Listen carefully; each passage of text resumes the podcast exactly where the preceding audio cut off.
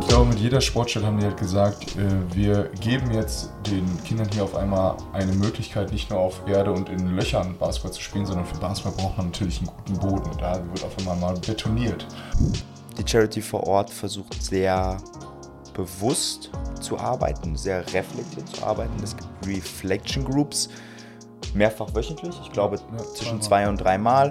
ist okay, jeder Volunteer und jeder Ehrenamtler bezahlt das selber. Das heißt, der ganze Trip wird von den Volunteers und Ehrenamtlern selbst bezahlt. Auch jetzt da, wo sie wohnen, wird Mhm. auch selbst bezahlt. Das heißt, das Geld ähm, fließt wirklich nur da rein. Was macht eigentlich der Sports Charity Wanzer? SC Sports Charity Wanzer. Wir unterstützen dieses Projekt ähm, erstmalig seit 2019. Ähm, Glaube ich, richtig. Und ähm, wir wollten euch mal einen kleinen Überblick geben, was der SC Charity macht. Ähm, wir waren ja vor guten zwei Wochen, Anfang Juli, ähm, zu Besuch in dem Projekt, haben dort einen super Einblick bekommen. Darüber werden wir ein bisschen berichten. Werden vielleicht auch noch ein Interview miteinander kriegen mit einem der Verantwortlichen. Yes. Und ähm, werden euch jetzt einen Einblick darüber geben, was die Charity macht, wer die Verantwortlichen dahinter sind, ähm, was unser Beitrag ist und was dort so in den kommenden Wochen, Monaten und Jahren hoffentlich passieren wird. Und ich würde sehr gerne noch eine Sache hinzufügen, und zwar, womit wir auch starten wollen würden, warum Sport als Entwicklungshilfe überhaupt Sinn macht. Erzähl's mir. Hau raus. Okay, also nach der ähm, UN-Konventions, äh, Kinderkonventionsgruppe ähm, gibt es das Menschenrecht, dass Kinder alters- und äh, ja, altersgerechte Spiel- und Freizeitmöglichkeiten bekommen sollen. Das heißt, es gibt sogar ein Menschenrecht, das besagt, dass äh, Kinder Recht auf Spielen, auf Freizeit, auf äh, Spaß sozusagen haben, was ich super interessant finde. Und ähm, was auch auf der Seite vom SC Manns halt sehr promoviert wird, ist, ähm, dass 90% Jugendarbeitslosigkeit herrscht. Das heißt, es gibt sozusagen Mhm. Kindern, die, ähm, wo ja wirklich in den jungen Jahren sozusagen nicht gearbeitet wird, beziehungsweise die keinen Job bekommen, nicht weil sie es nicht wollen, sondern es einfach eine Jugendarbeitslosigkeit ist, gibt es die Chance, äh, diese Kinder von der Straße zu holen und wirklich halt ähm, die Leidenschaft machen zu lassen. Und zum ersten Mal gibt es Sportstätten, wo man die Möglichkeit hat, diesen Sport auszuführen und das, woran man Spaß hat. Und mit dem Sport kommen natürlich viele andere positive Faktoren wie, Mit dem Sport? ja, durch den Sport. Ja, soziales Gefüge. Das ist es doch. Du, du lernst zu gewinnen, du lernst zu verlieren. Du lernst in einem, bei manchen Sportarten weniger, bei manchen Ja. Sportarten mehr. Aber vor allem bei denen, die durch äh, die Charity dort in Afrika gefördert werden, das sind äh, Netball, Volleyball, Basketball und Fußball. Genau. ähm, sind alles Teamsportarten, ähm, lernst du das Teamgefüge. Lernst du mit anderen Leuten zusammenzuarbeiten, ähm, dein, dein Socializing, dein äh, Zusammenarbeiten, aber auch zusammen gewinnen und vor allem auch zusammen zu verlieren. Und ähm, das ist etwas, ähm, was dort in der Art und Weise in Tansania bislang nicht gefördert wurde und das hatte der Jürgen Seitz ähm, entdeckt. Ich weiß gar nicht genau, wie er es entdeckt hat, aber ähm, es gab verschiedene Förderprogramme, die aus den westlichen Ländern kamen ähm, für Tansania, die in verschiedene Bereichen gegriffen haben. Sei es Infrastruktur, sei es Bildung. Aber, und das war ganz entscheidend, ähm, Jürgen hatte sich das angeschaut und hat nichts zur sportlichen Entwicklung gefunden.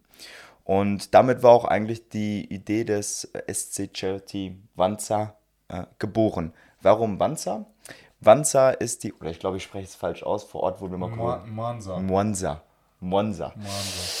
Jeden, der Wanza sagt, ist, glaube ich, aber auch verziehen. Ähm, Mwanza ist eine ein der ist eine der größten Städte in Tansania und liegt äh, im Westen, Nordwesten, Nordwesten, Nordwesten, am Viktoriasee.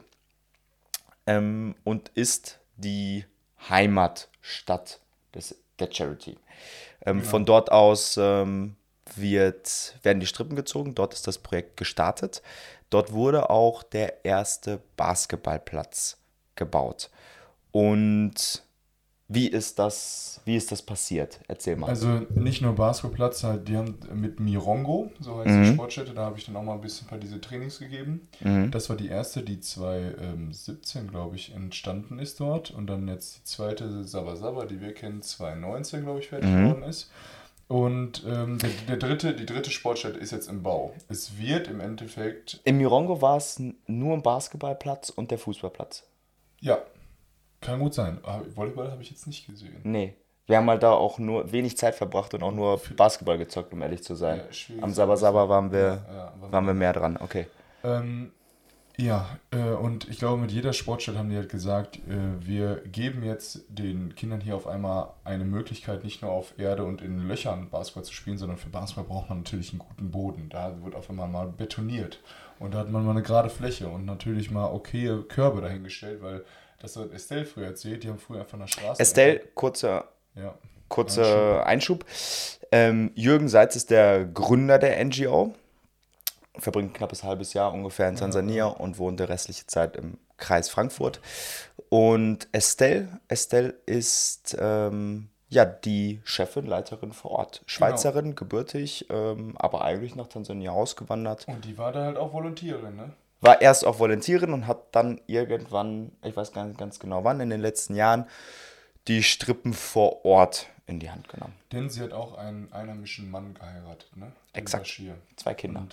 Zuckersüß. Zwei, zwei zuckersüße Kinder, ja. Wirklich zuckersüß. Auf jeden Fall hat Estelle halt erzählt, dass dann zum Beispiel der Bashir ähm, mit seinen Freunden, die haben ja schon Basketball gespielt, aber einfach so eine Hausecke im Sand. Also in sozusagen so dieser, diese Straßen, Mhm. du weißt wie das ist, einfach Schotter, whatever. Da haben die Basketball gespielt auf so einem Korb ohne wirklich Netz und nicht auf richtiger Höhe und alles. Aber die haben ja trotzdem schon Basketball gespielt und auf einmal hatten die in Mansa die ersten Sportstätten, wo sie wirklich mal trainieren konnten und wirklich mal ja, äh, Zugang hatten zu einem regulären Feld. Natürlich sind die immer noch nicht perfekt, aber die sind schon mal okay. Ähm, und äh, ja, so wird sozusagen die Infrastruktur geschaffen, um Kinder und Jugendliche und auch äh, Sportclubs, also jetzt zum Beispiel Bashir und seinen äh, älteren Freunden, halt einfach eine Möglichkeit zu geben, Sport auszuüben. Und das ist de einer deren Aufgaben, dass sie sagen, okay, wir schaffen nicht nur die Infrastruktur, sondern wir ähm, stellen auch die Trainingsmittel. Das heißt, es werden Bälle gestellt, es werden, ähm, ja, man, es gibt auch ganz viel Ausrüstung, glaube ich. Ne? Es wird immer mal wieder Ausrüstung eingesammelt, das heißt Trikots und so weiter. Ähm, Da setzt sich auch viel aus Spenden zusammen. Genau, Wenn es dann mal- Hütchen für Fußballspieler. Genau. Ähm, und der dritte Punkt ist natürlich die Coaches. Das heißt, es, auch die Volunteers versuchen da die Coaches auszubilden, beziehungsweise halt einfach ihr Coaching-Know-how an die Leute da weiterzugeben. Denn im Endeffekt ist es ja auch so, ich bin jetzt auch vermutlich jetzt nicht der schlechteste Basketball-Coach, einfach nur, weil ich gut gecoacht worden bin. Das heißt, Ja, gut, du bist Basketballprofi, du kannst Ja. dir mehr beibringen als äh, Klar, vermutlich. Klar. Aber wenn du Wissen sozusagen reinbekommst, ne, Wissen verfällt nicht. So, du transferierst Mhm. das Wissen jetzt sozusagen äh, über die Volunteers halt an äh, die verschiedenen Sportvereine und natürlich auch an die Trainer mit den Trainingswissenschaften und so weiter. Denn dort gibt es super, super wenig eh, vollamtliche Trainer. Ich glaube, alles läuft eigentlich wirklich auf Ehrenamt so wirklich. Ne? Ja, das muss man auch sagen. Ähm, die Charity, wie auch die meisten anderen NGOs, die leben von ihren Volunteers. Die haben in Wonsa ein Volunteerhaus. Mega, oder? Klar. Unfassbar. Ich glaube, das ist für Volunteers äh, ein kleines Paradies. Ähm, Garten, ähm, alle haben ihre eigenen Räume, klar, sind zwei oder Dreierräume, eine Dachterrasse, viel Platz, äh, Laundry Service, eine Mama, die kocht, äh, ähm, Leute, die auf sie aufpassen, mega Kontakt zu den Locals und äh, aber unterscheiden cool. sich von deren, ähm, von anderen NGOs, äh, die Volunteers dort, dass sie dort mindestens drei Monate verbringen müssen, Genau. um einen gewissen Bezug auch zu den Menschen zu entwickeln und nicht alle zwei Wochen ähm, jemand Neues dort zu haben, der nur kommt, weil er Ferien hat und dann Ja. mal kurz vorbeischauen möchte. Bedeutet aber, die Charity lebt im Kern davon, dass junge, engagierte, tolle Menschen da sind, die ein bisschen was bewegen wollen. Natürlich, wenn irgendwer das sieht, der sich äh, dort angesprochen wird, das mal zu machen, wir können nur von einem sehr positiven Trip berichten. Ja. In unserem Podcast erzählen wir mehr dazu, was wir erlebt haben. Auch das ist ja mit Sicherheit auch ganz interessant, wenn es nicht nur um die Charity geht. Sowas ist ja auch immer ein Erlebnis, in Afrika unterwegs zu sein. Viele Volunteers verbinden das auch ein bisschen mit Reisen. Aber worin besteht die Aufgabe der Volunteers vor Ort? es ist ein bisschen unter dem Motto, so habe ich es kennengelernt, ähm, alles kann, nichts muss. Die Volunteers haben kein festes Programm und sagen jetzt, okay, an der Saba Saba Sportstätte, die übrigens, die Sportstätten sind immer auf Plätzen vor einer Schule gebaut. Genau. Das ist auch das Ziel. Die Plätze gehören der Regierung. Ja. Ähm, die Sportstätten selbst stellt die Charity. Ähm, so hat man so eine Win-Win-Situation und beide sind ein bisschen in der Verantwortlichkeit. Aber die Volunteers können, müssen aber nicht beispielsweise zu einem Fußballtraining gehen oder können etwas organisieren, was über das Training hinausgeht. Ähm, oder übernehmen mal kleine Trainingsinhalte oder gucken, dass sie. Was organisieren, wie zum Beispiel für die Spender, das natürlich genauso wichtig ist wie die Volunteers, ne? um neue Sportstätten zu bauen, brauchen wir ungefähr 80.000 Dollar. Ähm, für die Spender Videos machen. Das heißt zum Beispiel Drohnenvideos, wo da steht, hey, danke Sportlerherz oder genau. danke äh, Thankful. oder kümmern sich mal um ein paar, um ein paar organisatorische Dinge, wie beispielsweise das 3 gegen 3 äh, Tournament, was wir genau. am unserem letzten Abend in ähm, Wonza am Saba Saba gespielt haben und gewonnen haben. Ich habe nicht mitgespielt. Äh, Luis äh, ist aber sehr, sehr, sehr, sehr stolz, dass er dort äh, größte Sieg meines Lebens. Ja, seine Basketballkünste Weiß stellen durfte. Äh, sowas. Sowas steht und fällt dort mit den Volunteers. Ja. Ähm, jeder kann sich dort einbringen, wie er möchte. Auch cool. Es gibt, ähm, wir haben auch im Podcast kurz darüber berichtet, ähm, da könnt ihr auch gerne reinhören, das ist vielleicht ein bisschen ausführlicher. Wir wollen das Video bewusst nicht so lang halten. Ja. Ähm, die Charity vor Ort versucht sehr bewusst zu arbeiten, sehr reflektiert zu arbeiten. Mhm. Es gibt Reflection Groups, mehrfach wöchentlich, ich glaube ja, zwischen zwei und drei Mal, äh, wo gewisse Themen hinterfragt werden.